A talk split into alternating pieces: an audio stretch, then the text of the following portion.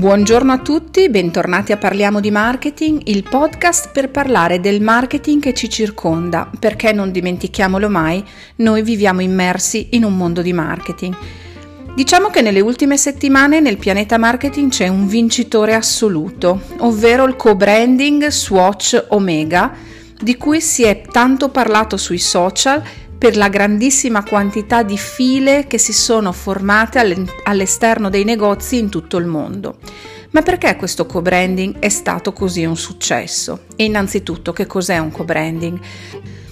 Parliamo di co-branding quando tipicamente due brand di categorie di prodotto diverse si uniscono perché la loro vicinanza sinergicamente aumenta il valore del prodotto che ne deriva. Questo può avvenire sia da un punto di vista funzionale o meramente da un punto di vista simbolico, ma complessivamente ne deriva un maggior valore per il prodotto finale. Ultimi, nelle ultime settimane questo ha caratterizzato l'attività di Swatch e Omega, un co-branding particolare perché si tratta entrambi di orologi, appartenenti peraltro allo stesso gruppo, il gruppo Swatch. Ma perché questo co-branding è stato un successo?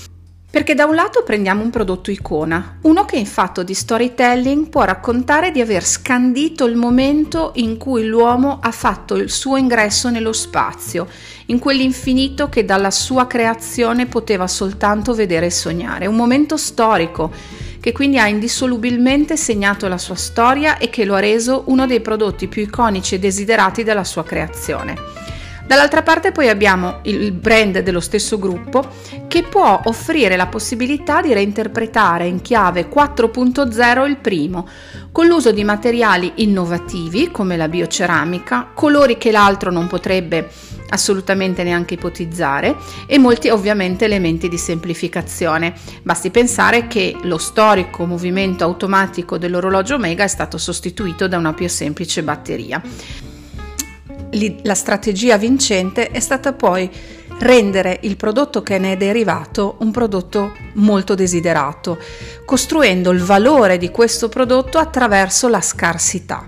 rendendo cioè il prodotto disponibile solo in alcuni punti vendita solo fisici in ridottissime quantità, il che ha alimentato la fila fuori dai negozi e, devo dire, l'errata convinzione da parte di molti che si trattasse di un'edizione limitata. Per onestà bisogna dire che la stessa Swatch nella sua pagina ri- sottolinea a caratteri cubitali che non si tratta di un'azione di un'edizione limitata, ma soltanto di una produzione che lentamente tornerà nei negozi e che quindi tutti potranno averlo, però dovranno per molto tempo desiderarlo, perché la produzione di questi orologi andrà a rilento. È comunque diventato un prodotto molto desiderato e che tanto che si trova su eBay a prezzi che sfiorano anche il doppio del prodotto Omega originale. La cosa però che mi ha colpito e che vorrei portare alla vostra attenzione è stata la strategia con la quale si è creato gran parte del valore di questo prodotto, questo beneficio simbolico della scarsità che lo ha reso un prodotto da subito estremamente desiderato ovvero la scarsità del prodotto reso disponibile nel punto vendita, non online, non nel mondo digitale che caratterizza la vita di molte delle persone che erano fuori da quei negozi. È stata una strategia che ha permesso di riportare le persone nel negozio, sottolineando come anche in un mondo eh, come quello che viviamo oggi, il punto vendita è un luogo fondamentale per offrire esperienza ai nostri clienti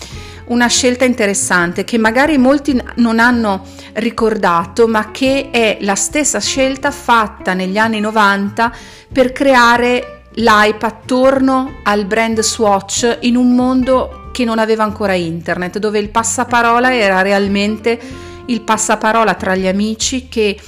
si passavano la voce che in città erano arrivati i nuovi Swatch. Quindi la riproposizione della stessa strategia, interessante perché avviene oggi dove l'e-commerce e l'esperienza online molte volte rappresentano il canale privilegiato. Quindi riportare le persone in negozio, sapendo peraltro che queste file fuori dai negozi sarebbero state ampiamente documentate e condivise online, facendone quindi di un'esperienza digitale da parte della condivisione delle persone in attesa alimentando questo gigantesco hype attorno al prodotto che è davvero il più grande elemento di successo di questa strategia, con la quale il gruppo Swatch ha visto crescere in modo importante anche il valore delle proprie azioni. Bravi quindi, davvero una strategia vincente. Noi ci vediamo qui presto per parlare ancora di marketing con altri casi di marketing presi dalla vita di tutti i giorni. Buona giornata!